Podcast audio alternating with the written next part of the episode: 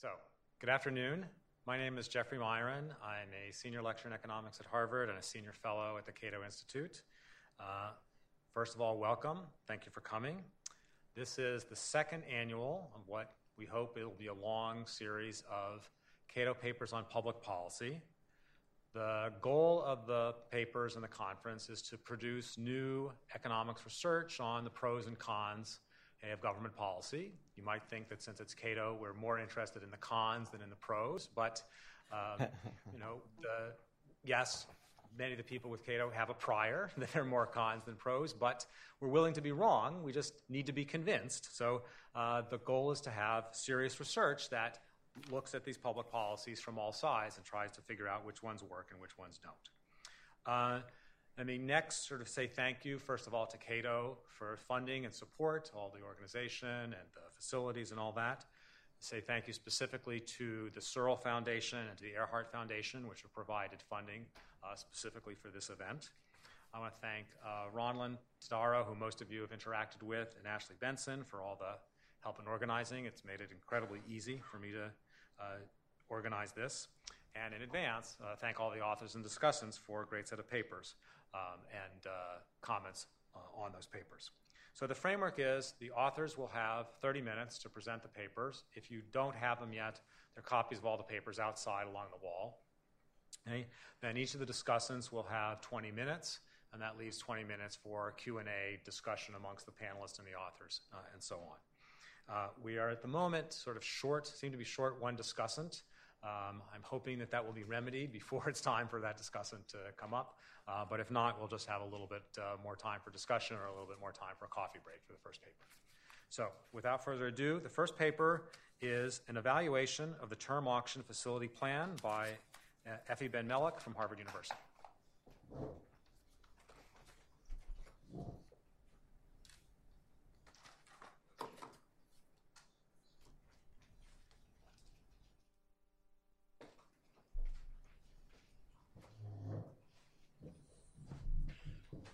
Thank you very much. Uh, this paper is um, a very descriptive uh, paper about one of the most important liquidity facilities, one of the most important intervention tools that was used by the Federal Reserve during most of the crisis. And uh, it will be difficult for me to um, evaluate the effectiveness of the policy. Um, but what I'm going to do is present um, um, many facts that are based on data that was released by the Federal Reserve uh, about a year ago, and uh, try to draw some conjectures about um, the potential effects uh, and the pros and cons of, uh, of the term auction facility. So um, the Fed used the ter- term auction facility to provide term funding more than uh, longer than very short term to eligible depository institutions from first auction was on December 2007, and it eventually faded out uh, by March 2010. The purpose of the term auction facility, also known as TAF, was to in- inject terms, um, inject term funds through a broader range of counterparties, so not only the regular participants in the, uh, you know, the regular dealer brokers or the regular participants in the um, discount window, and against a broader range of collateral, not necessarily only um, government paper. Um, so this was the main, one of the objectives. But the overall goal of TAF, of TAF at the time was to um, reduce the pressure, uh, to release the pressure uh, that took place in the term uh, market. So, you know, you might, might remember from, the, from before the crisis, there were concerns that the TED spread was very high or that the rate at which uh, banks lend to each other in the unsecured market for terms of several months, but not only overnight, was too high, and that basically brought to um, um, a collapse of the interbank unsecured lending. So the over, overall uh, goal of TAF was to ensure that liquidity provision can be disseminated efficiently even when the unsecured interbank markets were under stress. Um, okay, so sorry that this is a bit blurred. But you know, this will give you a, a, um, a good, uh, a good picture and, and, a sense of how important TAF was. What you see here is the balance sheet of the Fed starting in early 07, going up to the end of 09. This is the asset side of the balance sheet. And each of the colors correspond to one of the programs that was used by uh, the Fed. The pink one here is TAF. And you can see that uh, it was huge. The only one that seems to exceed it is the, is the dark red or the maroon uh, above it, which are basically um, are not private market uh, facilities. Those were the uh, swap lines between the Fed and uh, the ECB, the, the, Swiss bank, and uh, the Bank of England.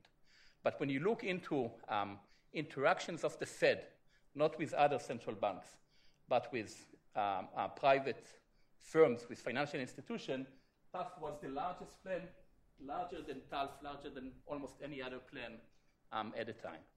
And, you know, we don't know much about TAF. Was it effective? Wasn't it? How did it work like? Um, you know, how did the loans look like? What was the collateral uh, like? Do we see any patterns that are unique to TAF? These are some of the descriptive um, statistics and notions that I would like to cover today. So, you know, let's, let's talk about uh, uh, broadly about the effectiveness of TAF.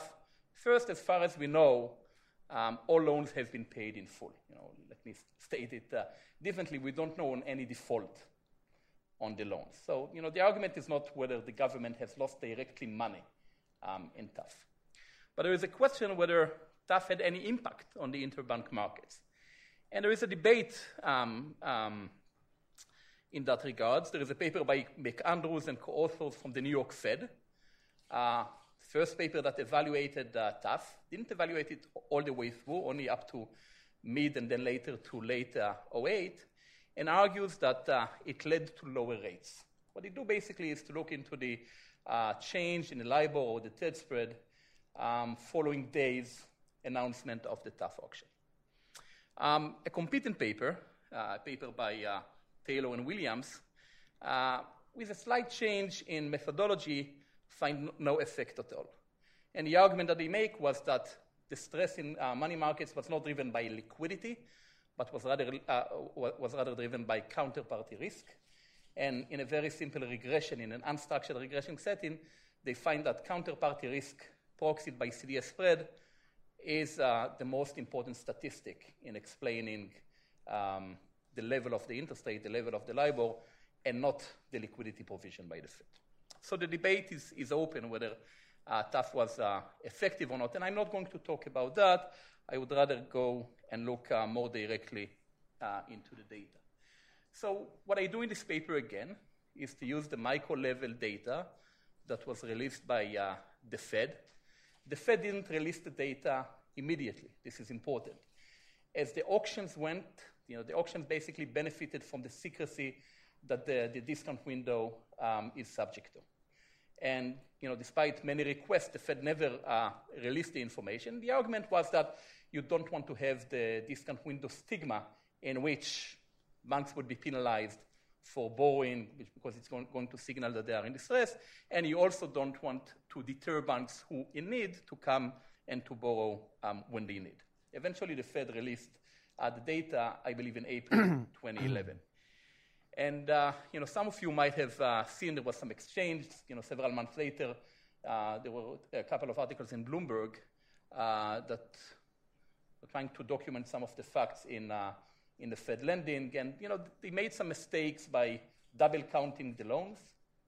Um, very harsh uh, reaction by the Fed, but many of the many of the facts that were documented um, in, in a very simple way by the, by, by the Bloomberg journalists are actually um, the correct facts, as I will show you.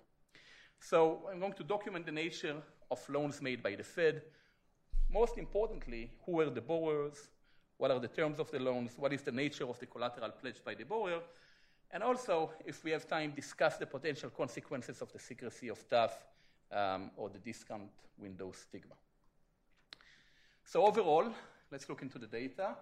Um, the data is available. There is a link um, in the paper. Uh, the paper is, by the way, incomplete, uh, missing many parts, but there is a link in the paper that can take you to the, to the data on the Fed uh, website. Overall, uh, about uh, 4,200 individual loans. You see the terms here. So the, the mean loan amount was around nine, all, all amounts here are in millions, around $906 million, range uh, between 1.4 um, million to 15 billion. Obviously, the larger banks, Bank of America, Citibank, Barclays. Uh, the term of the loan ranged between uh, 28 days, or sorry, between 13 days and 85, but mostly were between 80, uh, uh, uh 28 days uh, facilities. Let me say something about the way that it worked. Banks had to submit um, bids to the auction on some days that, that, that were announced. And eventually, there was an auction that supposedly cut um, the demand and supply for uh, cut the, the cut the, the, demand and supply for the uh, for the funds, and this is how the interstate was uh, determined. Interstate on average was uh, this is annualized about one percentage point, but of course range for uh, from something like almost uh, from 4.7 percent in the earlier days of the facility in late 07 and early and mid 08 up to 25 basis point, which is the lowest rate um, that we see by uh, 2010. The amount of collateral that was pledged was on, average $4 uh. You can see that the value of the collateral far exceeds the loan. So we are going to calculate later on the loan to collateral ratio, and that's going to be an important uh, factor that we look into. Seems to be very conservative. Just take it at face value, about 25% loan to value, but it's hard to know how valuation was determined here. You'll see later that a lot of the collateral was um, um, made of structured finance assets, and it's still not clear to me whether the value that is being quoted by the Fed is at face value or somehow market value. So even though we'll see something that, something that looks like a haircut of 70%, you know, this may not be the actual haircut because the haircut should be determined by market value and not by the face value of the debt. Loan to collateral again, uh, so that would be the inverse of the haircut, is around 33%, but ranges anywhere. This is probably, these are probably um, um, coding mistakes in the, in the Fed data, but anyway, I have them here from 0 to, 0 to 1. Okay, so let's look into the uh, collateral composition. And one of the nice things about the uh, uh, disclosure by the Fed is that although the Fed didn't disclose any individual security that was pledged by the banks, they basically put them into some bins, into some asset classes. And when you think about the collateral, it's not as if this is a loan of 100 against, let's say, 200 in treasuries. Banks have uh, pledged many different assets, pulled together many different assets of different types as collateral. So we have a lot of heterogeneity within banks, within pool, uh, which, we can, uh, which we can analyze. So we can see that on average, this is thinking about uh, absolute terms, the largest collateral uh, type that was used were residential mortgages. So on average, around $3.8 million. You look into a typical, a typical uh, loan, and in the collateral, uh, something like $3.8 billion were um, residential mortgages. Second category is going to play an important role, especially for international banks, is asset-backed securities. Asset-backed securities is $2.6 uh, billion. The definition of the Fed is not clear exactly what they mean by asset-backed securities, but in the notes um, to what they describe, um, these are securities that are backed by um, uh, uh, uh, junior assets that are, that are secured by subprime mortgages. So this is basically euphemism for uh, CDOs and ABS CDOs. Commercial loans, second category, and we can see most of the categories. It is interesting that the smallest category is what is the category that we, w- we would perceive to be the safest one, US Treasuries. And one of the things that we will see in this facility is that some assets that we can a priori classify as being maybe slightly riskier or much more riskier than others are going to be more dominant here than, than the use of treasuries. Okay, you know, this is uh, the collateral composition by credit rating as much as you are willing to, uh, to, to, to, to, to, trust credit ratings today. Uh, but you can see that among the AAA rated securities, um, the vast majority of the collateral that was pledged was not necessarily US Treasury or agency or even uh, MBS and CMOs that were issued by the, by, the, by the agencies, but actually other AAA rated, which are mostly um, asset-backed securities. Okay? And then you have the other categories, AA rated, A rated, triple B rated, and other investment grade. These are basically um, loans that did not carry credit rating, but were classified into some credit rating bins above triple B minus uh, according to some internal models. Okay, so um, you know the first look into the data is to look into the determinants of the loan terms. Now, in the paper itself, I'm looking into four loan terms. I'm looking into the loan amount or the log of the loan amount, the interest rate, the loan term, and loan to collateral. For the sake of the presentation, I've omitted the interest rate and the loan term. And as you can see in the paper, uh, when you look into it, is that there is basically no variation. None of the explanatory variables seems to explain the rate and the term. This is not very surprising. It's an auction. So all the banks that participate in the auction eventually are being cut the same interest rate and the same term for everyone. There's no cross-sectional variation within the auction um, that can explain it. And indeed, if you look into the interest rate uh, regressions, once we include the year-by-month fixed effect, the R square is 99%. You know, the interest rate basically follows uh, the crisis. Um, the same holds for the loan term. But interestingly, there is way more action in the loan amount and especially in the loan to collateral. So this is um, a regression. The between is uh, all the regressions include um, year by month fixed effects. The between ones do not include bank fixed effects, and these include bank fixed, effects and identify variation from uh, repeated borrowing by the same bank. And what you can see here is that the Fed seems to have been using, and you know this is what they should have done, the information in uh, the nature of the collateral in order to somewhat price the loans, but you cannot price the loans directly by the interest rate. So the way that you price them is basically using a haircut, how much, how much, how much of the collateral is pledgeable. So this is exactly what you would expect the Fed to do. Um, you know, this might be an indication that at least this part of the job has been done correctly. You cannot quantify whether it was done um, um, um, sufficient in, in, a sufficient way. So, you know, one of the interesting and um, um, um, fact is that when you look into loan to collateral, you see that the coefficients, and these are dummies, so you can take these are dummy whether there is any presence of uh, asset-backed securities in the in the pool. I'm using here dummies to make sure that I can exploit the uh, all the, inf- the information in all the loans because otherwise you have significant number of loans that don't have asset-backed securities at all. But there is also analysis that is based on the share in asset-backed securities. So having asset-backed securities reduces um, the loan to value collateral, or basically it implies a higher um, haircut. Makes a lot of sense if you view asset backed securities as being uh, riskier securities. treasuries increasing loan to value or reducing the haircut makes a lot of sense because we do view treasuries here um, within this pool of assets as being the safest assets, even though most of them are rated um, very highly, but these are the, the, the plain vanilla treasuries. This is interesting, by the way, because if you think about an auction, and within an auction, the Fed can still utilize a tool that would lead to a non pricing aspect of the loan by playing with the loan to collateral or the loan amount. Okay? So this is just looking uh, very uh, broadly into the loan terms. So let's, let's, let's look into the evolution of, I just want to check how much time I have, into the evolution of uh, TAF over time. And um, what you see here are the incremental lending in TAF. Remember, the first um, auction takes place in December 27. The last one is in March 2010. There are some months, as you see here in the peak of the crisis, in which there is more than one auction. And even though some of the largest auction auction something like 150 billion dollars, you have more than one auction. You, uh, uh, uh, you have two auctions, you can get something like 300 or 350 billion dollars um, in a month. This is the incremental lending.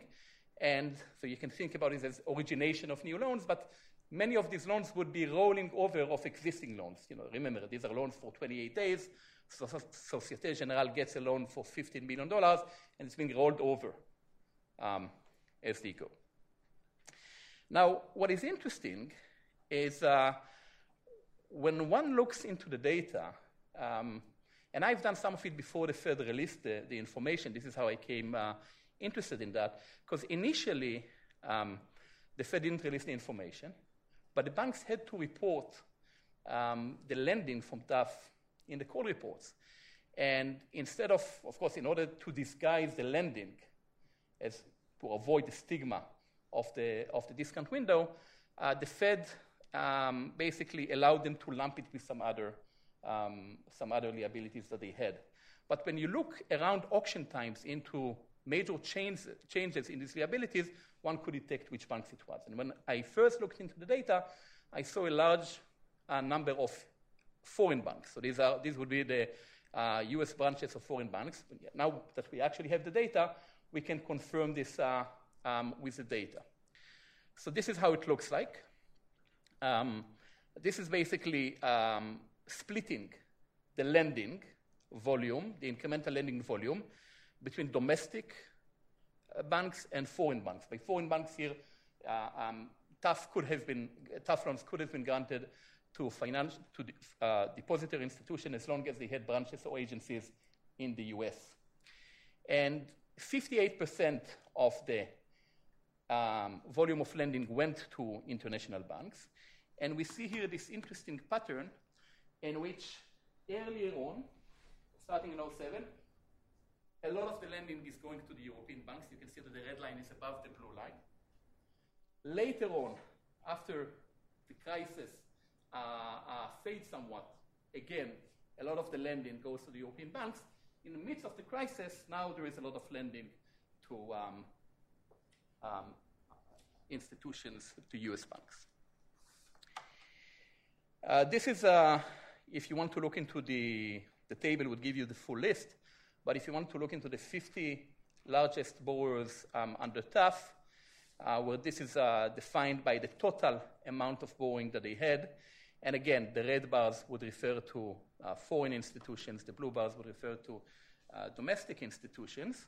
Um, you can see basically that, you know, a, if I remember correctly, about 34 or 35 are foreign institutions, about 15, 14 or 15 are domestic institutions. The five largest borrowers are Barclays, Bank of America, uh, Bank of Scotland, Wachovia, uh, Wells Fargo, and Dresdner. So there might be rationale to lend to the uh, foreign banks. Uh, the only question is something that I'm trying to understand is why was there more lending to foreign banks than to U.S. Uh, banks? And you know, I, I, don't have a very good answer. One explanation was that these were institutions that were in uh, dire positions because they issued securities in uh, US dollars and they had to, uh, these assets suffered uh, uh, major shocks. Another explanation is that they had a lot of liabilities, showed them liabilities in US dollars as part of the conduits that uh, they've issued. but, but still, you know, one wants to understand what exactly is happening here. Okay. So, you know, now that we see that there many of the uh, banks that were borrowing were foreign banks, let's see whether we, we find any difference in the nature of the collateral, which is the main tool that the banks can use here to affect um, their borrowing. It's also the main tool that the only tool that the Fed can use um, within an auction um, to, to um, determine non-pricing elements um, of the loans. So, you know, look into residential mortgages. They account for, uh, for an average of 28 percent of the um, collateral pool. Remember, the collateral within a loan has many different assets. Um, and they, they can be found in 460 loans that were made to domestic institutions. Now, the, the, residential mortgages, you know, although they account for a very uh, large fraction, they can only be found in uh, five loans made to foreign institutions. There are about, there are about 1,000 loans to uh, foreign institutions and 3,000 to domestic institutions. But obviously, the Fed probably would not take as collateral, let's say, French or German mortgages. So that, that makes a lot of sense. But the asset type that seems to dominate the uh, borrowing by foreign uh, institutions are asset-backed securities. Okay, and this is the second category. You can see that is about 8% higher for the international, um, um, inst- for, for the foreign institution than for the US institution. There are some other differences, um, but this is the largest one. You can also see that it's not only that the fraction is higher, but asset-backed securities can be found in most, in more than 90% of the loans that were made by uh, that were made to foreign institutions, but in uh, about 10% of the loans that were made to domestic institutions. Okay, so um, you know wh- why um, why should we care about um, these uh, asset-backed securities and um, the fact that asset-backed securities seem, seem to have been playing played a major role in the collateral structure of the foreign bank versus the domestic banks? You know, just to remind you that um, um, CDOs and most of the ABS that you see here are basically CDOs or ABS CDOs were basically at the heart of the financial crisis. So if you look um, um, early 09 to the total write-downs that were made by financial institutions around the world, including insurance companies and other, uh, other financial institutions, was about uh, half a trillion dollars. This is the number here. Out of which 40%, $218 billion, um, were write-downs that were made because of ABS CDOs. And you can see here some of the uh, institutions that had the largest ex- exposure or the largest write-downs to ABS CDOs. In the US, Citigroup was the largest one, followed by Bank of America and JP Morgan Chase. Many of the European bank, uh, banks uh, had had uh, major uh, exposure. So, one explanation for the fact that we have so many foreign banks borrowing uh, in TAF and pledging what seems to be a lot of asset backed securities is that these institutions were also the institutions that the same institution that were exposed to ABS CDOs. It was the only collateral that they had. Collateral was illiquid, couldn't really be marking to market, would not really reveal the true value of the collateral. That was the only collateral that they could have uh, uh, pledged. Uh, but, but it, it is interesting because that you see that there is still exposure of some American institutions, Citibank, Bank of America, and JP Morgan Chase. And you know, as I'm going to show you in, in one or two slides, these institutions hardly pledged asset-backed securities as collateral, even though they had some of the largest exposures. So this is the uh, list of the 50 largest pledges of asset-backed securities. And this is basically looking into, at the loan level, the, the average pledge of an asset-backed security within a loan. And you can see that it seems to be completely domina- uh, dominated by foreign institutions. Uh, the only large exp- so the largest, largest exposure is Societe Generale, then comes Dexia, UBS, um, Royal Bank of Scotland. The only two financial institutions that had significant ones were State Street and uh, uh, the US Central FCU, which is basically um, the central bank of the credit unions in the US, or some sort of uh, a, fund, a fund of fund or, or, or, or a credit union of credit unions. Otherwise, Citibank is about here. This is the amount that they uh, pledged as uh, collateral. Bank of America, JP Morgan, you hardly see them. So, you know, it's, it's, it's, actually interesting if the purpose, if the reason that we see foreign banks pledging mostly asset-backed securities, if it's driven by exposure to asset-backed securities, why don't we see some of the largest um, U.S. financial institutions that were exposed to asset-backed securities not pledging um, more of that? Okay, so uh, now I'm moving maybe to the more uh, speculative part of, uh, of the paper, which is trying to um, offer uh, another, an additional reason why the Fed was lending so much for um, financial institutions, for foreign, to foreign financial institutions. And I want to say that this is, uh, um, the regressions are not at the point in which they can make, uh, one can make a causal inference. But let me give it a shot. So one of the declared goals of TAF was to reduce stress in the unsecured term interbank market, which is also known as the LIBOR. So the LIBOR is being quoted in London for each currency for different maturities. And the way that it's being determined is in a survey conducted by the BBA, the British Bankers Associ- Association, every day, and being sampled by Reuters. Um, the LIBOR is an incredibly important number the US uh, LIBOR for three months, the US LIBOR for six months. This is a benchmark against many floating rate securities, or all, almost all floating rate, dollar denominated uh, floating rate securities in the world are being benchmarked. This is where the crisis was. Because remember, the LIBOR is the market in which banks lend in an unsecured way to each other. Okay, the overnight is where they lend to each other overnight in a secured manner. So the difference between the two was the concern, and the fact that banks were not lending to each other, some argument was that it was made because of liquidity, and that's the argument that um, uh, led to, to TAF. Remember the paper by uh, uh, Taylor and Williams that argues that it was counterparty risk and not liquidity.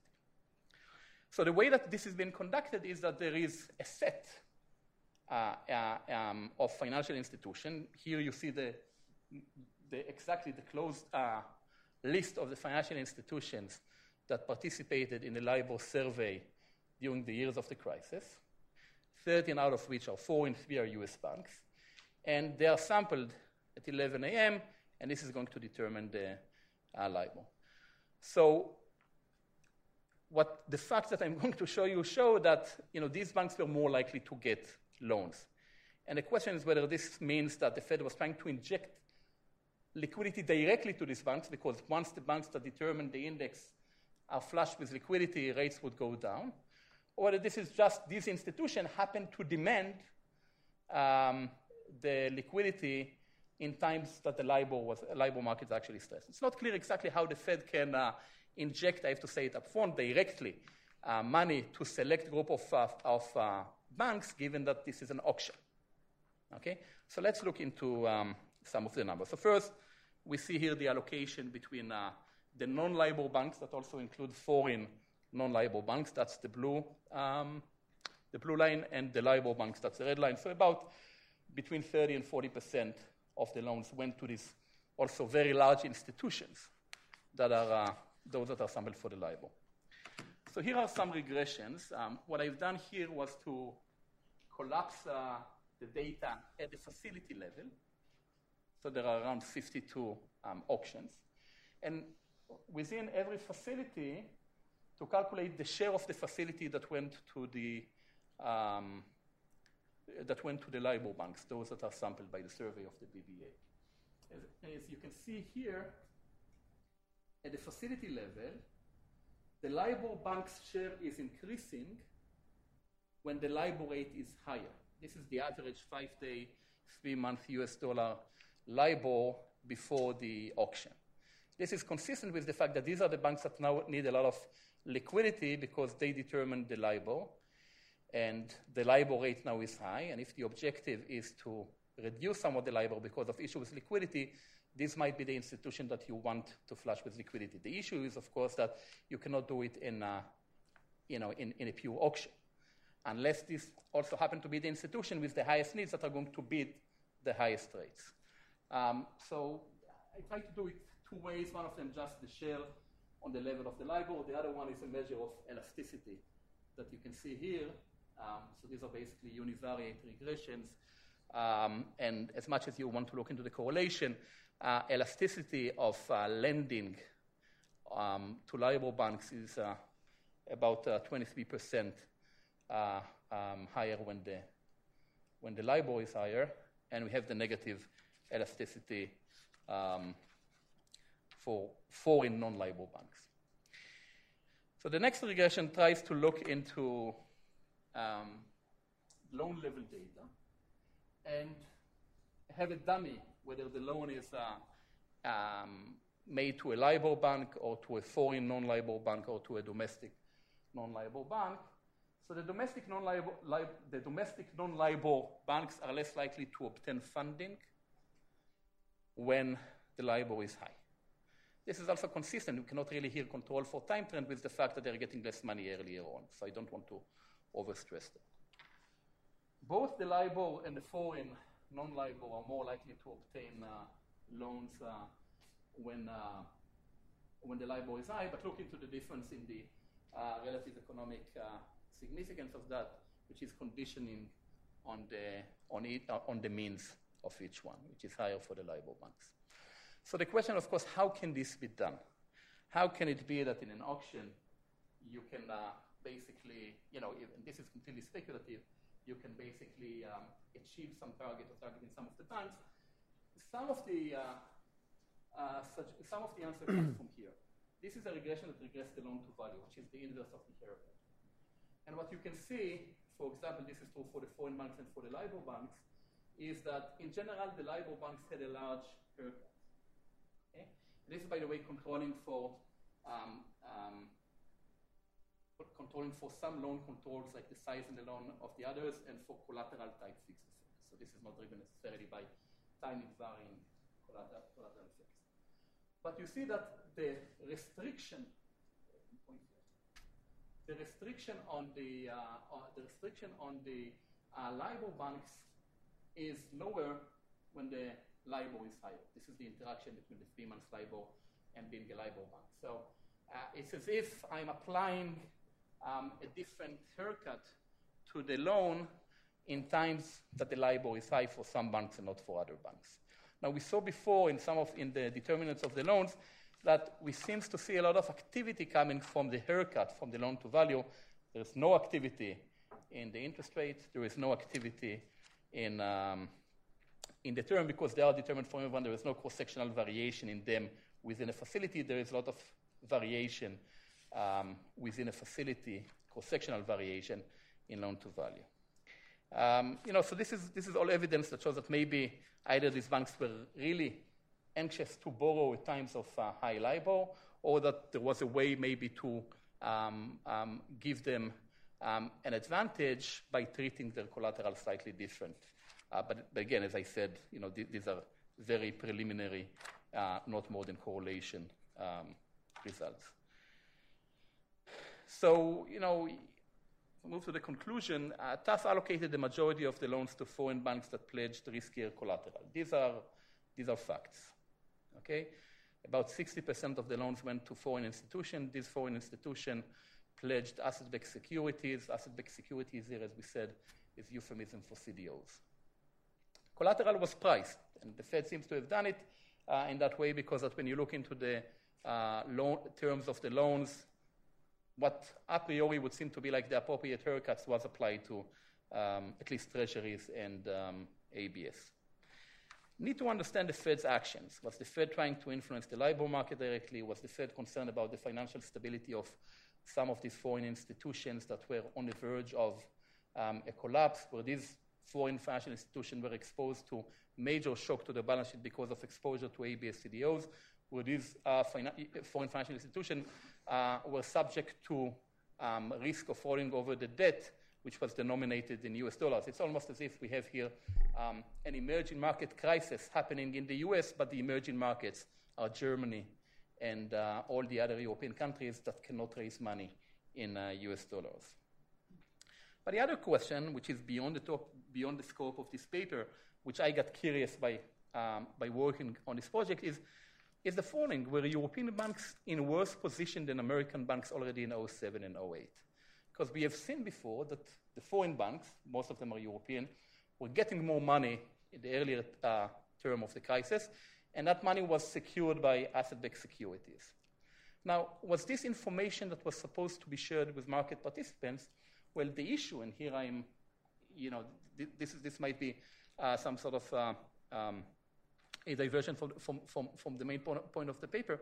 The issue is that the information that is contained in this transaction was not available to market participants, but perhaps there was some information, maybe in light of what we see here, of the same institution that get money earlier on, pledge risk collateral, and eventually, as we know, as many of them not being nationalized or almost on the verge of failing, maybe um, the idea of the discount window stigma is something that we should avoid. The Fed should lend the money if it's concerned about liquidity, but should also disclose in real time uh, who is getting the money and what is the collateral that is being pledged um, in return. So, of course, this can cut both ways if you think about what, what will be the sources of adverse information, um, but this is at least worth um, a discussion given what the data reveals.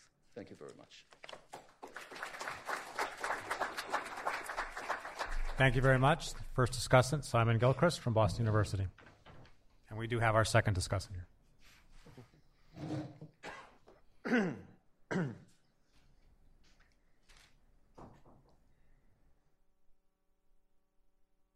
okay, um, it's a pleasure to be here and to discuss this paper. Um, I don't know too much about um, the details of the term auction facility, so it gave me opportunity to think about the term auction facility, as well as about how the term auction facility fit into the general policies that the Fed followed during the financial crisis. So, um, what I thought I would do is, is take some time to sort of review what types of Fed policies were engaged in during the crisis and where TAF fits into that. and then talk about some specifics of the TAF program that might help us think a little bit about the types of questions that Effie is raising. So, if you sort of ask a Fed guy what they were trying to do, I think they would describe the following. Stimulate economic activity, prevent a sustained decline in inflation, forestall adverse feedback loops that occur between the financial system and the macroeconomy, support the functioning of credit markets and reduce the financial strains by providing liquidity to the private sector, and basically use all the available tools to promote and ensure financial stability. Now, um, we can divide sort of Fed policy, I think, into two eras. What I would call a traditional policy response, which was between the summer of 2007 and spring 2008, and then a non conventional policy. So, in the traditional policy response, the Fed actively lowered the funds rate, easing monetary policy. And then they actively provided liquidity to depository institutions through discount window lending. Okay? And that's very standard procedure for the Fed. And then somewhere in the spring of 2008, they shifted what we would call non traditional policy measures. And these policy measures, I think we can divide between things that I would say look more like monetary policy and things that look less like monetary policy, and perhaps more like fiscal policy. So, to me, what looks more like monetary policy are things like LSAPs and extended path communications. So, QE1, QE2, and QE3 are basically open market purchases of various asset categories. All right? And then the Fed also actively engaged in the provision of liquidity to financial intermediaries that wouldn't normally fall into the discount window lending, and I, mostly the primary dealers. But I would say that's very much in the spirit of monetary policy, lender of last resort, that type of thing. Okay? And then what looks less like monetary policy are things like direct lending facilities, the bailout programs that occurred, Bear Stearns, AIG, Citi, BOFA. And then things like TARP, which really required an active coordination with the fiscal authorities. Okay? Now, so you can see this is sort of the traditional response. The Fed funds rate was at 5%, and then they lowered it as um, stresses in financial markets occurred. Now, remember, there wasn't any sign of distress in, in the real economy in the United States really until um, mid 2008, I think. Um, but, you know, fairly soon we hit the zero lower bound, and that's the big constraint on, on traditional monetary policy. Now, as, as things are unfolding in financial markets, you can see the stress developing by looking at various indicators in, in the financial market. And Effie's concentrating on the LIBOR uh, itself, but I think a, a, a, better measure of distress in the financial markets is the LIBOR OIS spread. And, and, and LIBOR is basically a transaction between two individual banks where they swap principal, whereas the OIS spread is a synthetic security where you trade a fixed rate for a floating rate. Okay? And, um, and so the OIS doesn't have that principal risk to it. And so I think this is actually you know, a very good measure of the extent of distress in the interbank markets. And as you can see, distress started to rise so that you know, that should roughly be about 10 basis points in normal times.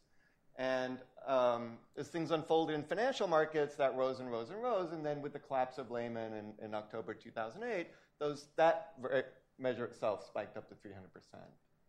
Now, it did come down fairly quickly, and then, then I think a question is to what extent something like TAF might have affected this, right? So, and there are studies that have looked at that, the Taylor and Williams study, and, and the other study by Andrews et al. And there's actually one more by Tao Wu and Restat. And, and he sort of replicates to a large extent, Taylor Williams' methodology, um, but asks what was the overall effect rather than the individual auction effect.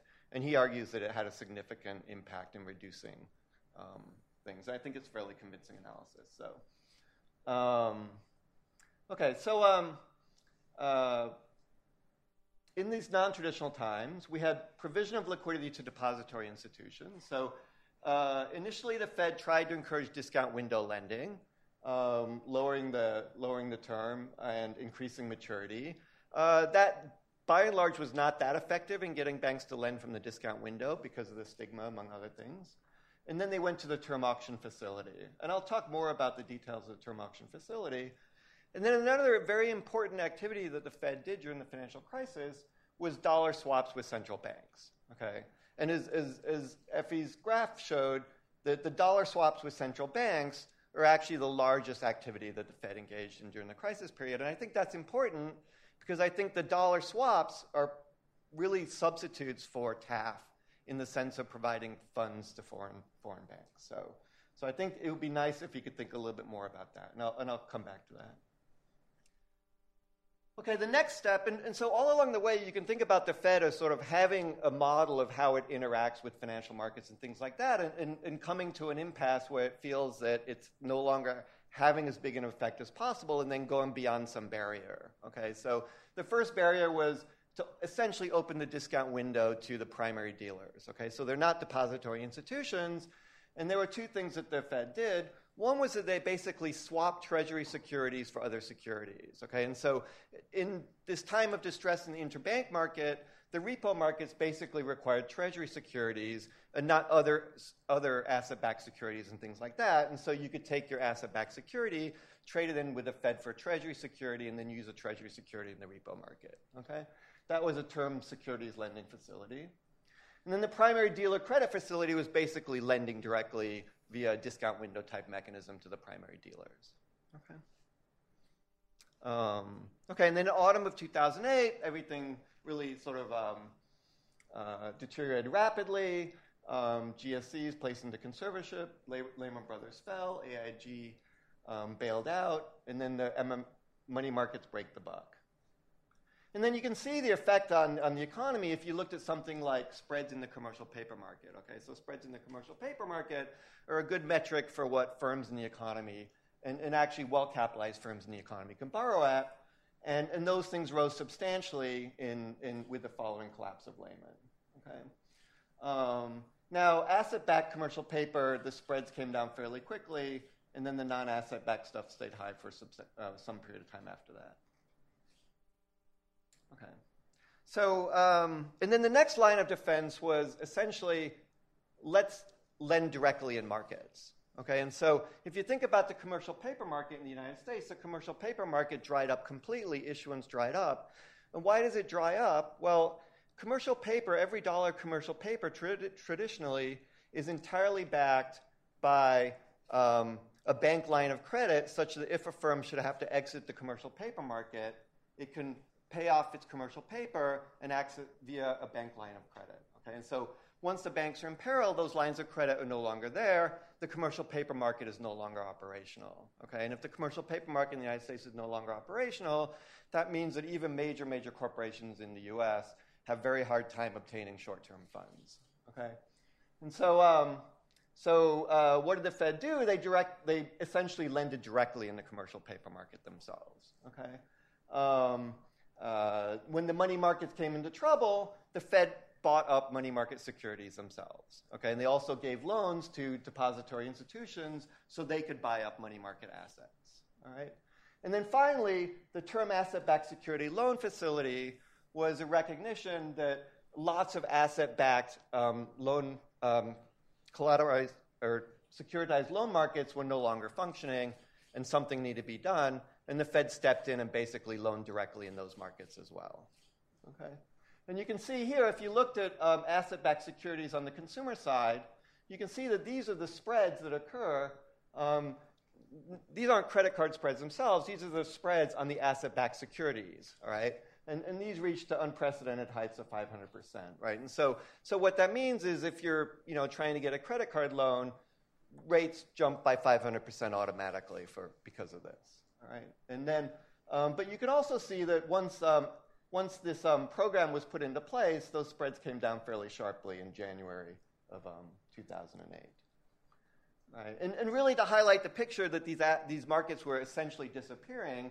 Um, this is the volume of consumer asset-backed securities that were issued during this time period. And in Q4 of 2008, the volume essentially went to zero. Okay, the market disappeared right? And then the Fed stepped in and started buying, and then the market reappears. Now, um, a lot of these programs actually had the very nice feature that the terms, once financial markets would um, um, uh, restore themselves to a certain extent, were no longer particularly desirable. And so naturally, um, firms, uh, investors exited these types of facilities. And, then, and that's what we call the roll off. And you can see that as the financial markets improved, these liquidity programs for financial firms um, came down substantially, and then the direct uh, lending and borrowing to investors also came down to a certain extent. Okay, so. Um, all right, and so you know now when you look on the balance sheet of the Fed, what's on the balance sheet is, is primarily what was purchased through these large-scale asset per, asset programs. Okay, so QE1, QE2, QE3. Okay, and, then that's the last thing is that um, uh, the Fed, you know, given the zero lower bound, the Fed engaged in these direct purchases of assets. Okay, and, and um, they tar- what did they target? They targeted long-term treasuries, right? So Operation Twist type mechanisms, and then they also bought up agency debt, Fannie Mae and Freddie Mac, and then um, uh, MBS securities as well. So, um, okay, and and you know, and, and there's a, an issue there about how effective the Fed has been in terms of these um, LSAP programs, QE1, QE2, and QE3. My reading is that the Fed has had a substantial impact on, on long term rates, treasury rates, and things like that. And, and there's more sophisticated econometric analysis that a number of people have done. But you can kind of see the picture here of the FRM in the residential mortgage market. It, it basically starts to come down in November of 2008 uh, precisely when these um, LSAP programs were being put into place. Okay. So, um, so to summarize, uh, the Fed essentially its initial response was to expand liquidity available to depository institutions. Okay, and, and, and the thing to keep in mind is that TAF is very much part of that process. Okay, so it's very much a traditional Fed activity. Right? And then as the crisis deteriorated, there are these more unconventional and less monetary like activities that the Fed engaged in. But, but certainly the TAF I would, I would put well in, in, in the camp of traditional monetary policy, lender of last resort type stuff. So now, um, so some details on TAF, and Effie's mentioned these things. So these are anonymous auctions, so we get rid of the stigma associated with the discount window lending. Um, one important feature is that there's a three day delay in receiving funds. And so you bid on a Friday, you don't get your funds until a Tuesday. And what that means is it's not, you can't, if you're a basket case and the market is, is shut to you, you can't use a TAF as a way to get funds. And it was specific, specifically designed that way, right? So, um, so it wasn't like Lehman the day before could go and get funds from TAF, right? So, and then the terms were set 28 days on some auctions, 84 days, and I think those are each sort of auction specific. And, and, then importantly, who's eligible to borrow? Well, anybody who has access to the discount window is eligible to, eligible to borrow. And so that includes all U.S. depository institutions and any foreign bank that has a foreign presence in terms of a branch or subsidiary. Okay? So, in that sense, foreign and, and the U.S. are not distinct, and they're no way distinct in the minds of the Fed in terms of this activity, as far as I can tell. Now, the auction amount is advanced in advance, so, so you can see the prospectus on the Fed. It'll say something like 75 billion will be auctioned on this day. And then there's a minimum bid, and that's usually the discount window rate, the primary rate. That's the minimum bid rate that would be set. And then individual banks are going to bid a quantity and a price, and then bids will be ranked by price. And, and then, um, and then, you know, if 75 million were demanded at that auction, then it would be the, the sort of the marginal bidder. That will be the price that would be set. Now, in fact, most of these auctions were not oversubscribed. Okay, and so most of the auctions, the price was simply what the Fed set the price to be in terms of the discount window at that time. And I actually think it would be nice to do some analysis of oversubscribed versus undersubscribed auctions to see if they differ in terms of the types of things that you're trying to think about, Effie. So I think that would be that would be nice to think about. But basically, an implication of this, and Effie's mentioned this, is that there's no explicit way to direct credit towards one bank versus another bank. It's an auction, and the, and the terms are set. Okay. Now, then there's a question of collateral, unencumbered collateral. And this is, I think, where um, Effie really needs to kind of clarify the paper. What do we mean by collateral? And, and this is my read, and, I, and you can correct me or tell me you know, how far off I am. But, but my read is that the, the, these banks are always bar- have the potential to borrow from the discount window. And whenever you would borrow from the discount window, you would go to the bank, the, the Federal Reserve in your district, and they would look at your book and they would say, well, this is how many unencumbered loans you have in total. So this is what you're eligible to borrow. Okay? So when they do this, they will apply the haircut. Okay? They will say residential mortgages should get a haircut of this and, and commercial paper should get a haircut of that. But it's not that these are securities like in the repo market where you post a specific collateral and you say, I want a loan where I'm going to post, you know, asset-backed securities versus something else. This is me going to the bank and saying, I have a house, I have a car, I have some other stuff, and all of it adds up to this, and once you apply the haircuts, it's 50% less, and I could borrow up to that amount right? And that's what my bid amount will be. And so I think in the discussion of the paper, I think we need to really be clear about what we mean by collateral in this exercise. So, um, okay, so, so it's not posted collateral, and, and then that's not surprising that the vast amount of, of these, um, in, in, all cases, un, unencumbered collateral is, is obviously exceeds the loan amount, but it's by a very large number, okay? So the mean is like 25%, right? And, and and then if you look at the foreign banks, well, the foreign banks, in some sense, what they're trying to do is borrow a lot in the US market, and they don't have that much collateral, and so,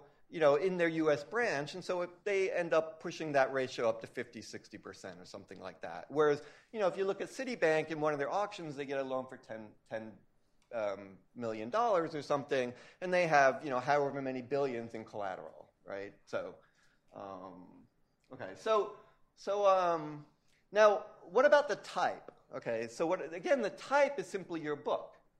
Okay, and so you don't twist your collateral structure in order to get the loan. You just say, this is my collateral structure. And so in the regression analysis, I think what we're basically seeing is that foreign banks have invested in different activities in American banks, and that's always been the case. Okay, so a foreign branch in the United States essentially does not do residential mortgage lending at all. It will have no residential mortgages on its books. It won't post them as collateral. It will put money into asset-backed securities. It will post that as collateral. Okay, so so I think what we're really learning here is just the structure of the asset side of foreign banks versus uh, domestic banks when we think about these issues. Okay, so um, so TAF does not explicitly direct credit towards banks with more or less collateral, um, conditional on satisfying the limit. All right, and it does not um, allocate um, funds to firms with certain forms of collateral either. Okay, I think that should be fairly clear. Okay, and, and, then, then again, I think that then Effie's sort of discussion of how do you use collateral as a pricing mechanism is, is you know, I think needs to be really thought through a little bit harder in, in terms of that. I think so, and maybe have some thoughts on this, but. Um, Okay, so what can we learn from the microdata? So there's this great panel of data that you can get. You can just pull it down from the Fed and look at it, okay? Now, um, as Effie emphasized, price and terms are irrelevant to individual banks. We can just basically throw that information out. It's just each auction has a price and a term, right? The collateral provides a breakdown of the borrower balance sheet, okay, in terms of what's on the balance sheet after haircuts have been applied by the Fed. That's what we see, okay? Now, we don't know if this is a small bank or a large bank, and so therefore it doesn't really give us a sense as to what a loan demand might be, right? In some sense, what we would like to ask the question is how many loans is a certain type of bank demanding, conditional on its characteristics, right? And, and Effie tried to deal with that a little bit by putting in a bank fixed effect, for example, which can control for size and stuff. But, but it's tricky, right? And, and, and so there are some very nice questions that we could start thinking about asking you know, did banks look weaker in terms of CDS rates or something like that? Were they more likely to try and borrow in this market relative to other markets? Okay, but what we need to do that is I think we really need to match this data set to the micro call report data where we see the individual bank's characteristics at a high frequency level. And I think that would be a very nice exercise to think about. Okay? Um, okay, so what do we learn from the aggregates? Well, I think the nice thing we learned is that the foreign banks borrowed more in aggregate and relative to their available collateral, okay? And, and I think that that's very consistent with the idea that foreign banks are basically using TAF to obtain dollar funding, okay? And that was otherwise difficult to obtain, all right? And so one thing to do here, actually, you can get this off of the aggregate data, is you can get the net due to foreign office out of the weekly H8 report, which tells you exactly how much money is flowing from US foreign branches to their parents on a weekly basis, okay? And it would be nice to see how well that correlates with TAF obtained for the foreign banks, right? And if your story, I mean, you know, a natural story then is that this number is very correlated with, with the TAF money received by foreign banks. I think that would be a very nice sort of addition to your work to sort of show that, right? So, so that's readily available, right? And so, so basically, what's going on is that you have these very large foreign banks, and uh, Barclays and, and um, BNP Paribas and, and SocGen and all that, and they're large entities in their own countries, and they have a relatively small subsidiary in the United States. I mean, small relative to their total size. And what they're doing is they're getting funds in the United States through the U.S. market, and then they're channeling them to the to basically the European market.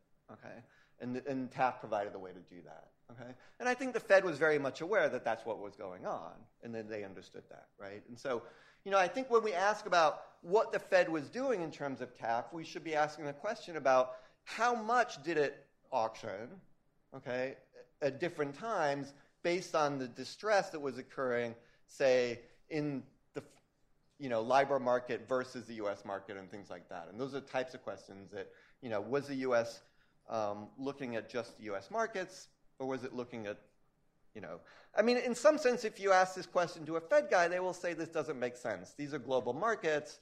You know, we're just providing liquidity. You provide liquidity, it's going to get to the LIBOR market no matter what, right? So, I, you know, I think that would be their type of response, and and um, so I think it's worth thinking about that.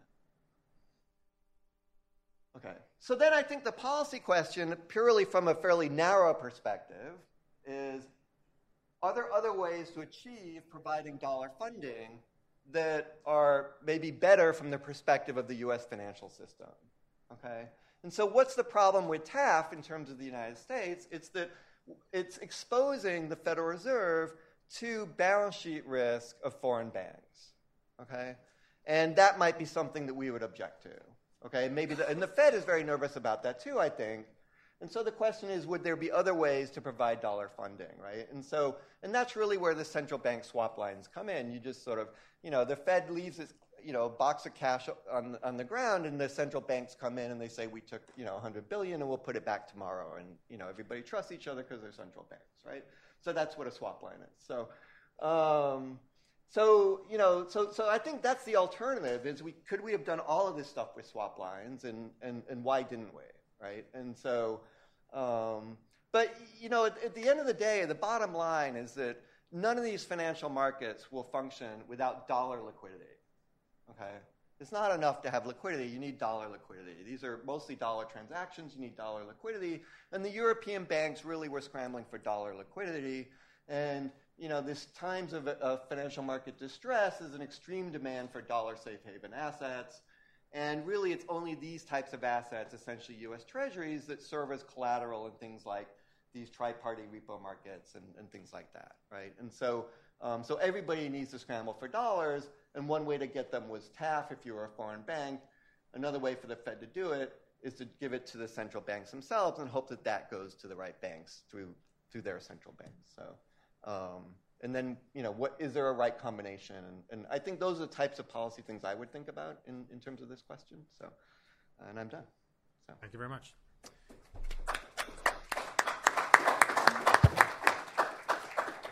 Second discussant is ross levine from brown university.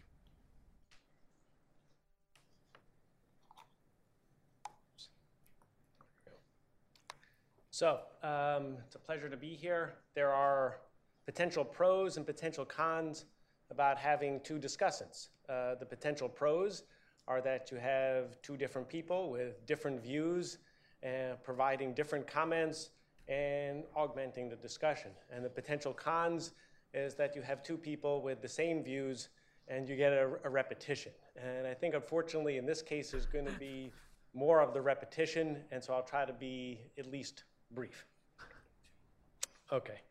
Uh, so I'm going to talk briefly about what I learned, um, and that's going to focus on the facts. In terms of talking about the speculation, I need to go also um, into a little bit of the details about what was TAF, and then I'll come back to the speculation. So I learned a lot. I mean, I did not know, maybe other people knew, I did not know that, uh, you know, almost 60% of the funds that were lent out through TAF went to foreign banks. Um, and so it obviously raises a lot of questions in my mind, just like it raised in Effi's. It's like, you know, why was this the case? Uh, the second thing had to do with the nature of the collateral. Um, why was this different? Um, and this seems to involve uh, some pretty gory details into exactly how collateral was determined. And I'm, I'm, I'm, willing to take Simon's view that this just represents the book, but I don't know enough about the details in terms of how the Fed at the discount window decides on haircuts and collateral. I, I simply don't have that level of detail. So this raised a number of questions about um, what was going on.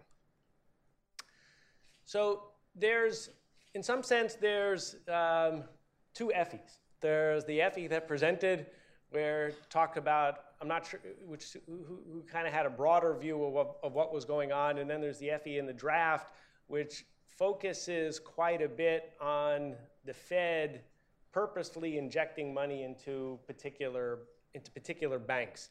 And so this is what I tended to focus on in, in my comments, and that's why I have to go through a little bit of, of the mechanics. So, you know, the TAF was, was put in place, obviously, because there were liquidity problems in markets that the Fed was concerned about.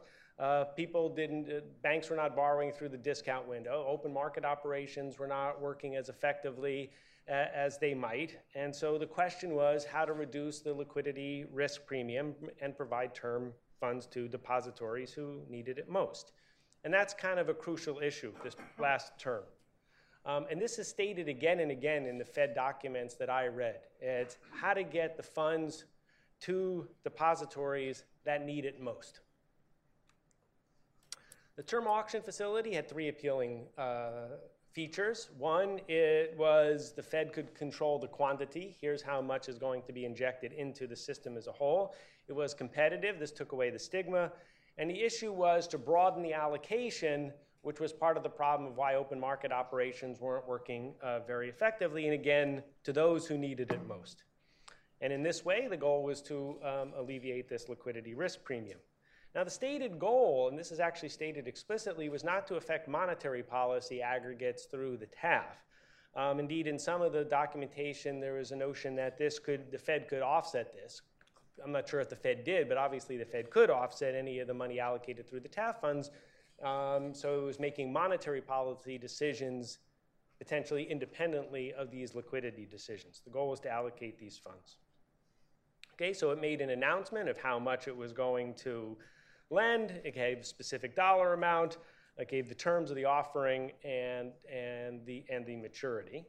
Um, the bidding was any depository uh, institution who's eligible for credit from the discount window could go and make a bid for the TAF funds. You could bid, you could make two bids, um, and uh, in each bid would have an interest rate and the amount of money that you wanted. It was open to foreign banks, and obviously, you know, if the foreign bank had multiple affiliates in, in the U.S., um, the total amount that could be and the total number of bids was uh, aggregated up so that you know each foreign um, uh, parent could only have two bids. Okay, then there was the termination of the auction rewards. You would simply go down the demand schedule until you allocated all of the amount that you wanted. It was a single price auction, there was one price. Um, I don't believe that you have information on the bids, so that you can't trace that out. Um, in terms of collateral, well, the way it's stated in, in the Fed documents, and that on the on the greater than 28 day um, offerings, the advances in, shall not exceed 75% of the collateral. The local feds would determine the quality of the collateral and the haircuts based on the same procedures that they used at the, at the discount window. Um, and so then this bring, brings me to the speculations and the kind of the, the, the quotations I'm going to be I'm going to bring up are from are from the draft, and, and, which is a little bit different from what Effi mentioned in um, in in his remarks. So again and again, it's this issue of why did the Fed inject money into foreign banks? Uh, why did the Fed try to inject liquidity into banks and the British Bankers Association banks in particular? And the question that kept coming up is, you know, why did foreign banks, especially those in the BBA, bid more for TAF funds? So it could be that they wanted, they needed, had greater needs for dollar funding. Um, it could be that um, given the comparable credit, cost of credit at the ECB or the uh, UK central bank, it was cheaper to get it at TAF. I, I don't know. Um, and um, I, I would like to know, but I, I, I, like I, don't know. Why did the Fed accept riskier collateral? Here, I don't know, and this is the same issue. I don't know that they accepted riskier collateral. Um, so I, asked about this, uh, both uh, from uh, some uh,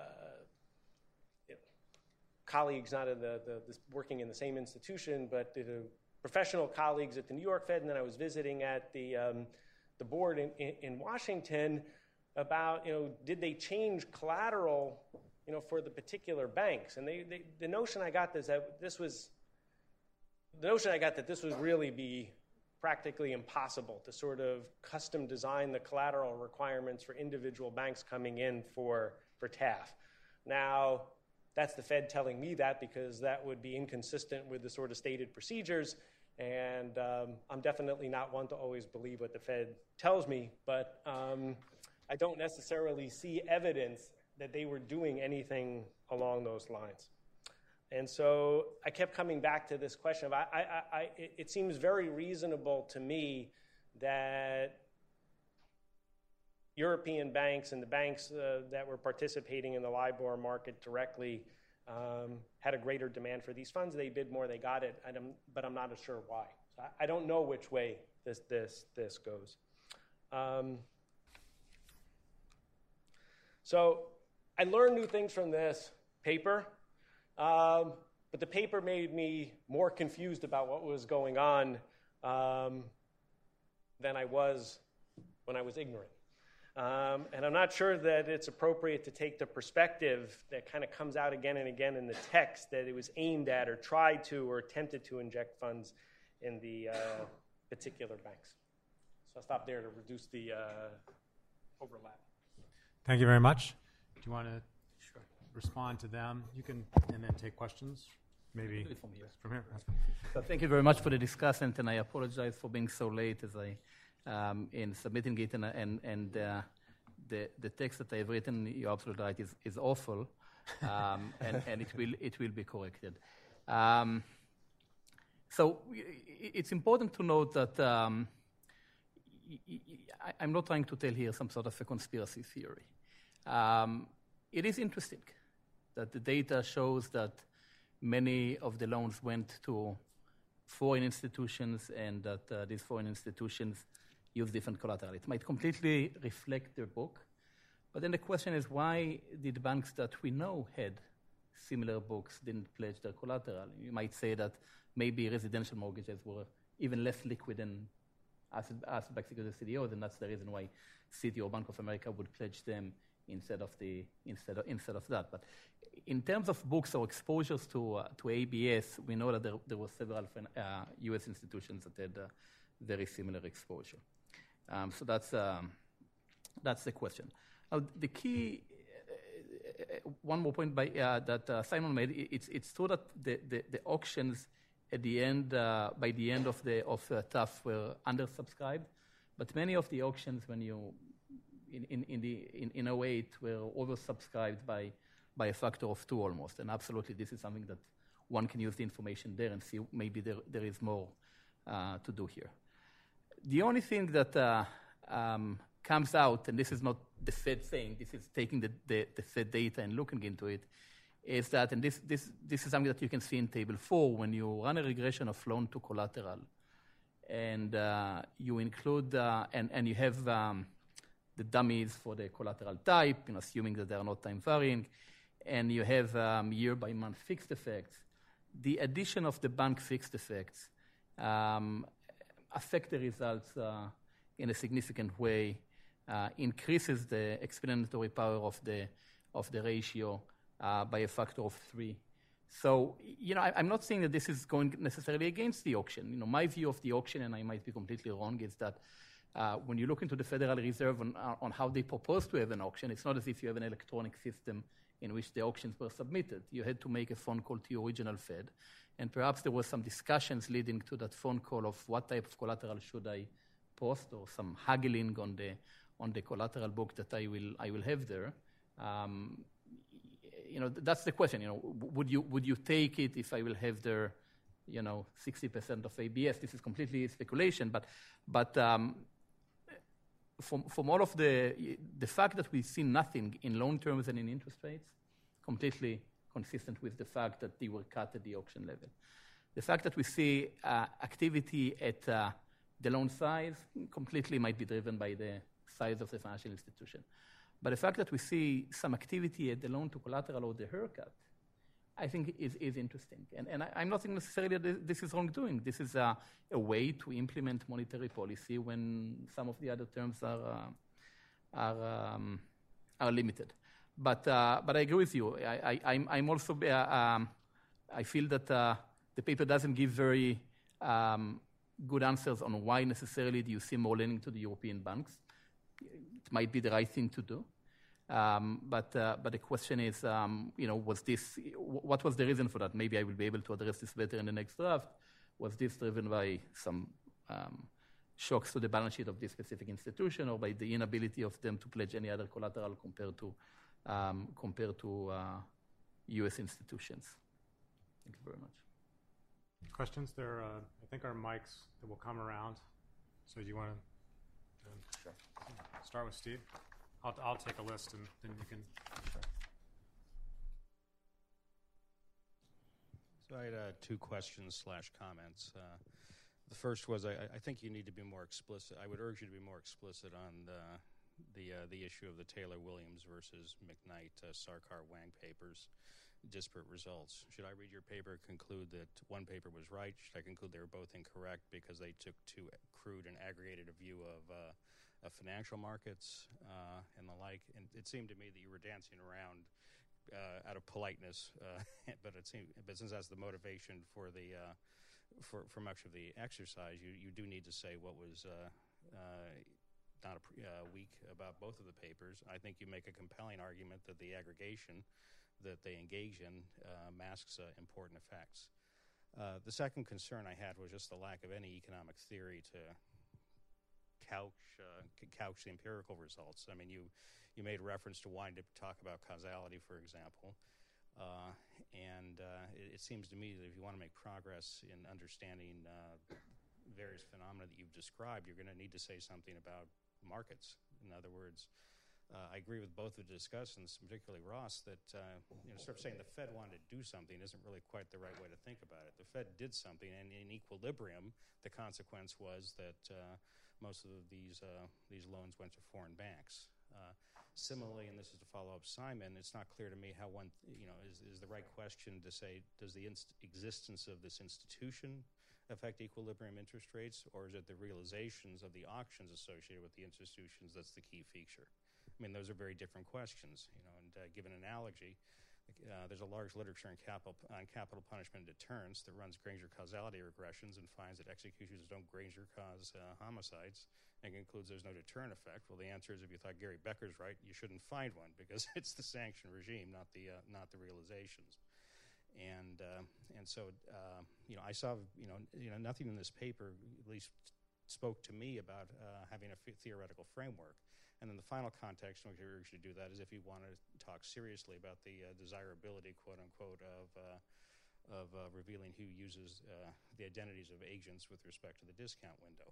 I mean, it's easy to tell a story that uh, markets are more efficient when you add information. It's equally easy to tell a story that insurance markets break down when you add information. Because after all, if we knew everybody's uh, health trajectories, that would be the end of any notion of, of pooling risks. And so I think in absence of of, of taking a much stronger stance on a theoretical framework, um, you, are going to be uh, limited to, uh, to descriptions as opposed to uh, discussions of counterfactual evaluations of policies and the like.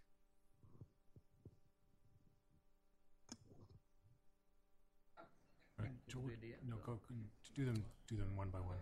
Okay, so, so uh, thank you very much. Um, I, am not sure that I want to take a stand on the McAndrews uh, Taylor debate. Uh, I, I, haven't done the. I have. This is not the objective of what I do, and uh, um, you know, the aggregate is always. I, am not criticizing the evaluation of the aggregate. I'm just saying that by looking to the micro level data, we might obtain some new information. Um, I have to look into the into the new paper that uh, Simon was mentioning, but application of uh, of different methods or definition of the LIBOR as the change in the LIBOR or the level of the LIBOR lead to different results, and uh, um, you know, I, I think that the, that uh, that I'm not sure that, I have, that this paper will have much to add to this debate. The paper is, uh, is, is a, you're right, is atheoretical. Most of, most of the paper is descriptive. And um, I, I, have to add more uh, notion of, I, I, am not sure whether it's about the theory. You know, I, I, would need the theory in order to evaluate the effectiveness, but this is something that I gave up on evaluating this paper, the effectiveness of TAF. But I need, it, it's, one needs to think more carefully about the mechanism um, of the uh, um, determination of collateral haircuts in order to make a story of, uh, of how, um, you know, whether, whether, whether what we observe is the book of the banks or what we observe is, uh, is um, uh, something that uh, the, Fed, the Fed wants to achieve. Charlie?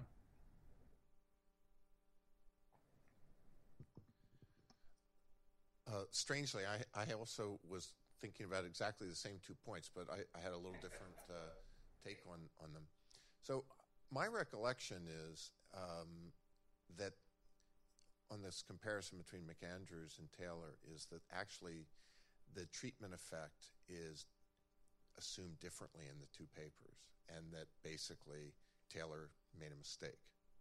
So I, I think it's just useful to, for the sake of clarity in our discussion here, to say that the treatment effect, which is a dummy variable, which takes a value of one for a period of time, can either be defined correctly or incorrectly. Now, on the second point, the uh, I think that both of your discussants were right in that you want to think about the alternatives that the different banks face, and of course you're you're thinking that way. So let me give my theoretical uh, sort of what I think is the obvious theoretical way to to, to frame this. Um, a bank doesn't come to the discount window to discount Treasury securities because Treasury securities are already cash. You come to the discount window to discount uh, liquidity impacted instruments, and those are going to be largely U.S. instruments. So even if Simon's point about needing dollars were wrong, there'd still be a selectivity bias toward wanting to discount the liquidity impacted instruments.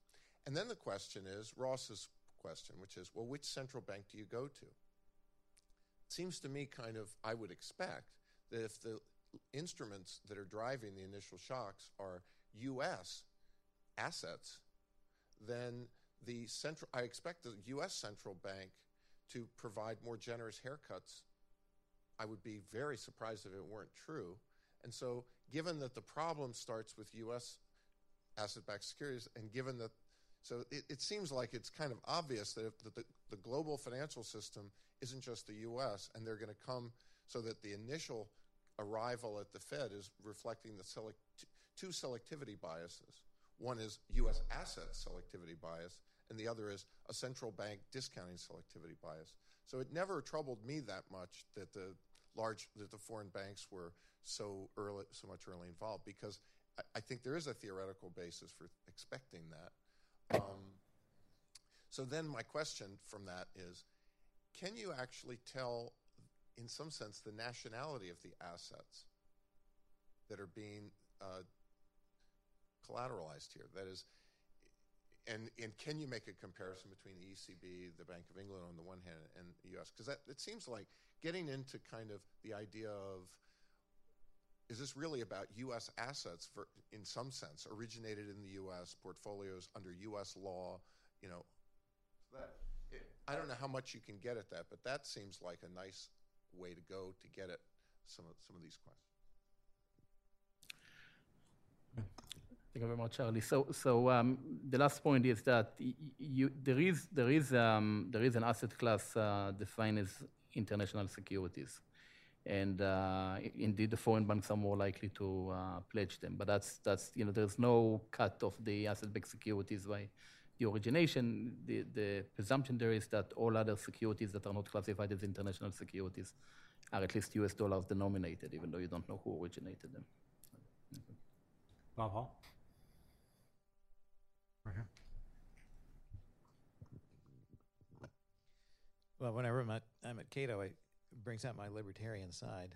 Um, so uh, it seems to me this review is very timely uh, because there's a bit of a lull, especially after the successful Spanish funding this morning. Um, but it's it's certainly time to think now about bank stabilization policy to prepare for the next round, which is sure to occur uh, in the next year or two. Um, and everyone, all the discussion so far is focused on this as if there was just some peculiar, unexplained uh, uh, problem with something called liquidity uh, all around Europe and uh, North America, or not Canada, but U.S.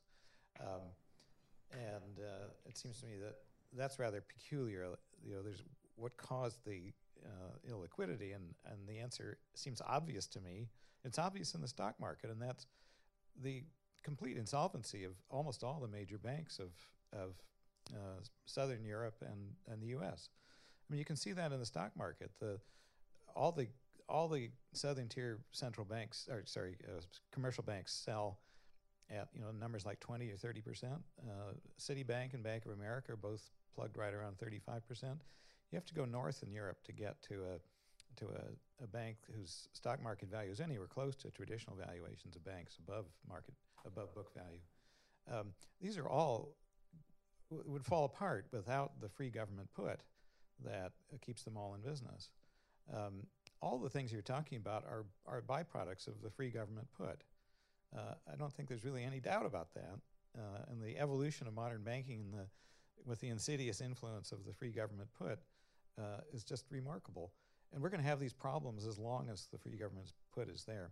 Now, Dodd Frank, in principle, has done a lot to equip uh, regulators to eliminate the free government put by making it possible for the first time to, to stick it to the uh, long term debt holders of banks. Now, it remains to be seen whether that's going to be exercised, but at least the tools are there. Uh, interestingly, no such tool exists in Europe. There is no provision in European law uh, to do anything for a bank except bail it out. Um, and so the free government put is having its insidious effect just more and more on commercial banks in, uh, in, uh, in Southern Europe. Um, I mean, this whole thing is just going to come crashing down, and the problems that, that uh, we're going to see, especially because, uh, unlike the Fed, which has a claim on the federal government, the ECB has no claim on any government. The ECB itself is a completely precarious institution. Everybody thinks that the, the ECB is infinitely wealthy and has resources that can take care of everything, but the ECB has no assets at all. Its balance sheet is meaningless, and it has no claim on any of the European governments, none whatsoever.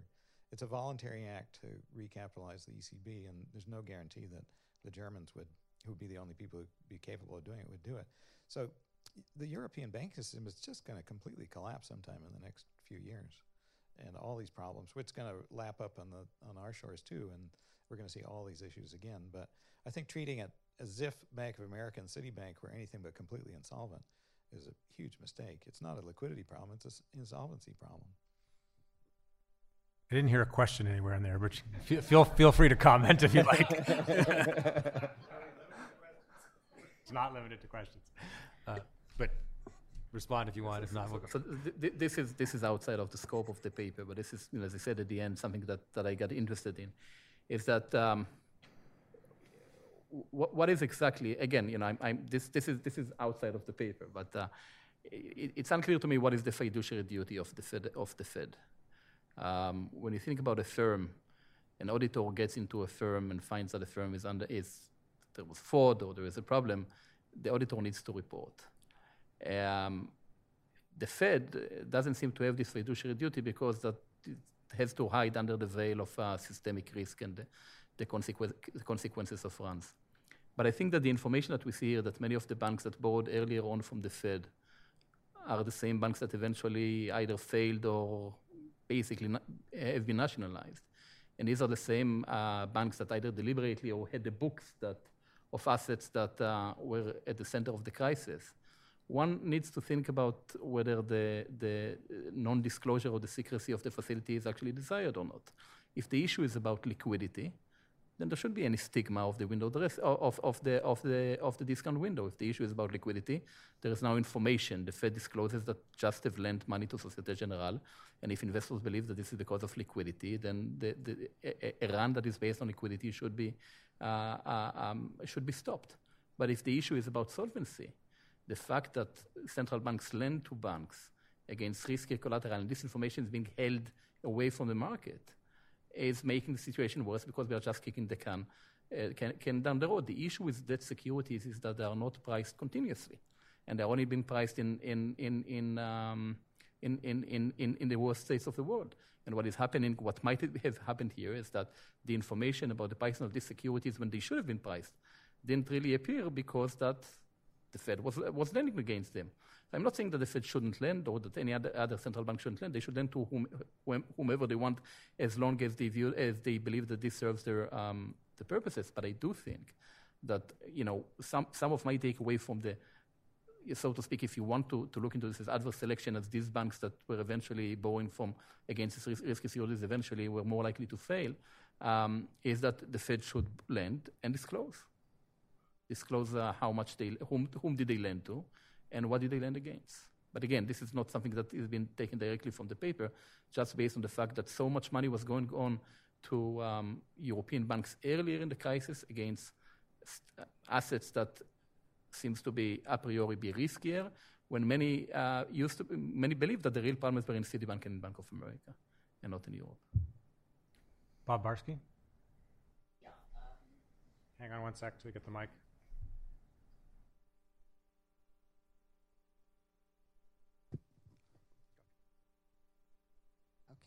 Uh, so I, I have one question, but um, first a, a, brief comment on Bob Hall and the um, exchange between Bob Hall and Effi. I have no doubt that a lot of what happened originated in genuine insolvency, but uh, the liquidity crisis that's derived from that imposes, I mean, there's an externality that's imposed on lots of guys who are not fundamentally insolvent.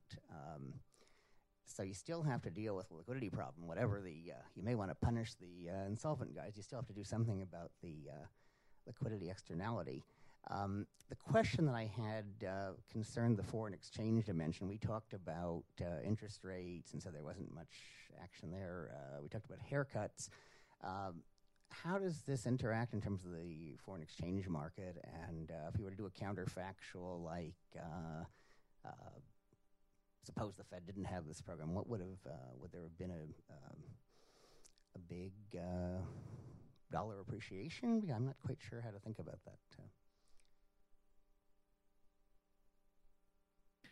Yeah, neither am I. Um, I, look, I, I, think that this is I, I, I, think this is this is a very important question. I think that in, in this in this context, it's the uh, uh, uh, Simon's and Ross points about the other programs and, and especially the the um, swap lines between the between the Fed and the and um, the ECB and uh, the Bank of England and other banks were, were crucial in basically uh, making sure that there won't be major gluts in, in the foreign exchange market because I think I think that, that was the objective that was the main objective there. Um, so I think that I, I think that those do, the policy that used the swap lines was probably uh, the most effective on, on exchange rate. But I, I, haven't, I haven't tested that, but I think that. Uh, Eric Rasmusen? Where was Eric? Roger, yeah. Well, I've got a theory for you. Um, we can call it the biggest sucker theory. And we start with the, the foreign banks. I was reading one of these anecdotal books on the crisis that said when the investment bankers had some real piece of junk, they'd say, well, we can always sell it to the Germans. That the foreign banks bought a lot of extra bad bonds. Now, there's be rated AAA like everything else, but they'd be really bad AAA ones. Okay, well, what if you're the foreign bank and suddenly you discover in the crisis you've got a really junky AAA? What can you do with it? Well, the Fed will take anything. Uh, Ross was saying they just look mechanically at whether it's AAA or maybe something else. They can't customize it. So um, at this stage, you're almost bankrupt. So a loan is almost like a sale of the asset. So you effectively sell, use as collateral, your junky bond to get a loan from the Fed. And that might explain Bank of America and Citigroup being high up on your list also, if they were indeed some of the more biggest suckers on Wall Street. Yeah, they are.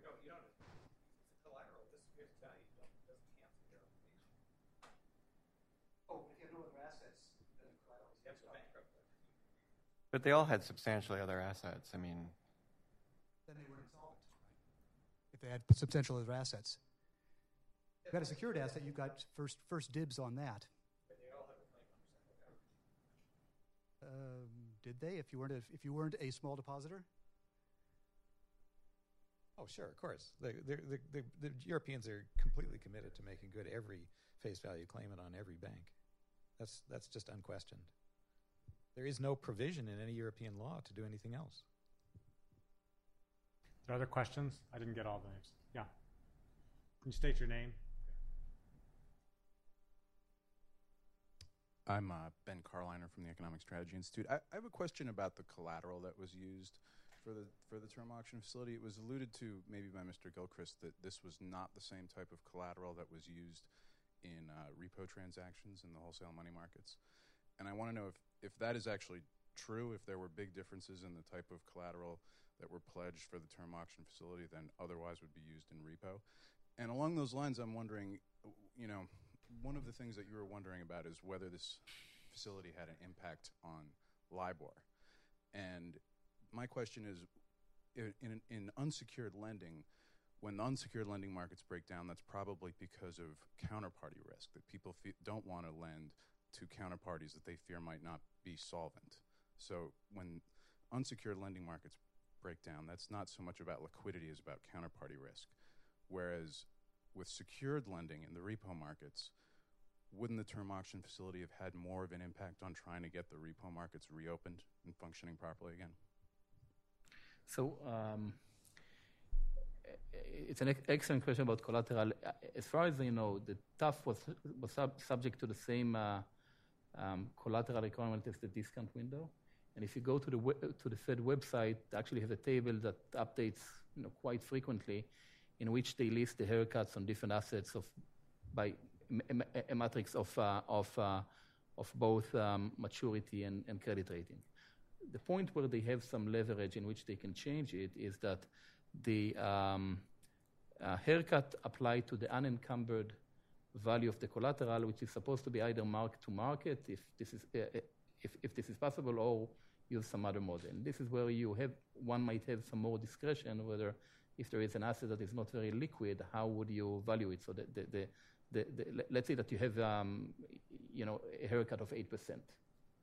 So do you apply the eight percent to, to to the value that is now mark to market, or or one can argue that the mark, mark to market is not the right right way to do it, and you have to use some other model. This is where you, you have some variation. But otherwise, the, the, the, there is a set of rules that applied in, in, in a quite detailed manner to asset types uh, by maturity and by credit rating that applies to the discount window and to TAF. Other questions? Yeah, Jim Kahn.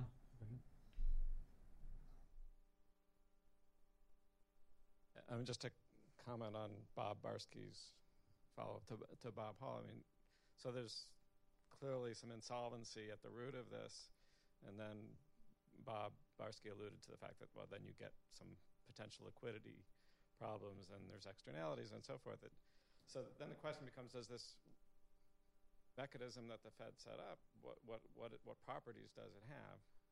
And as far as I can tell, and from what you've said, it seems to, you know, like uh, draw the funds in the direction of the insolvent institutions more than the illiquid ones, and so it has exactly the you know opposite um, policy effects that, that, that you'd want if you if you're if you're concerned about the moral hazard uh, and and and punishing the the guys who went insolvent and and and only helping the illiquid ones. It's, it seems like a very blunt um, instrument that ends up doing really. My, you know, my impression from, from your results is that it, it's likely to have done the opposite. Yeah, it, it, it's hard to tell because you know we discuss here liquidity and, in, and insolvency as if they were. It was easy to distinguish one from the other, but they have the same symptoms, and uh, you know, many times only in hindsight we can know which one was which one was which was which.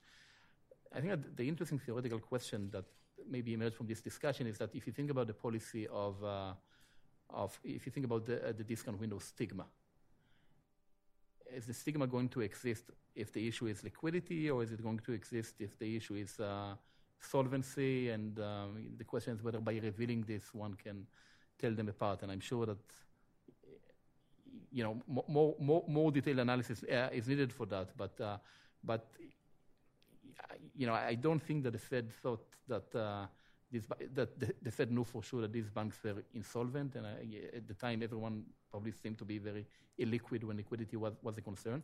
The only question is, again, this is not something that emerges directly from the paper. This is what we had in this in, in this discussion, whether uh, um, secrecy of the of the facility is uh, is is something that is desirable in, uh, in, when we are not sure whether the banks are insolvent or illiquid.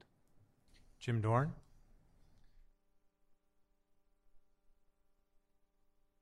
Hi, Jim Dorn with the Cato Institute. Um, just a quick question for Simon. Um, you mentioned several times QE3. Uh, as far as I know, the Fed hasn't engaged in QE3 yet. They're I'm engaged in QE1 and QE2 in a twist operation. So I just wondered if you knew something that, that we didn't know. N- no. Um, uh, in, in, in the lingo of people who look at the effects of these QE announcements, there's, there was an episode that got labeled QE3 in, in the literature. So it's uh, also called MEP. It was sort of the, the last episode, which was this Operation Twist episode that occurred. So, but that's it. No, I don't know anything beyond that. So, um, but you know. I was reading the papers today, and maybe you know QE3 is coming. So, um, Any other questions? Okay, uh, we're pretty much right on time. We have a break now until 3:30. Thank you very much.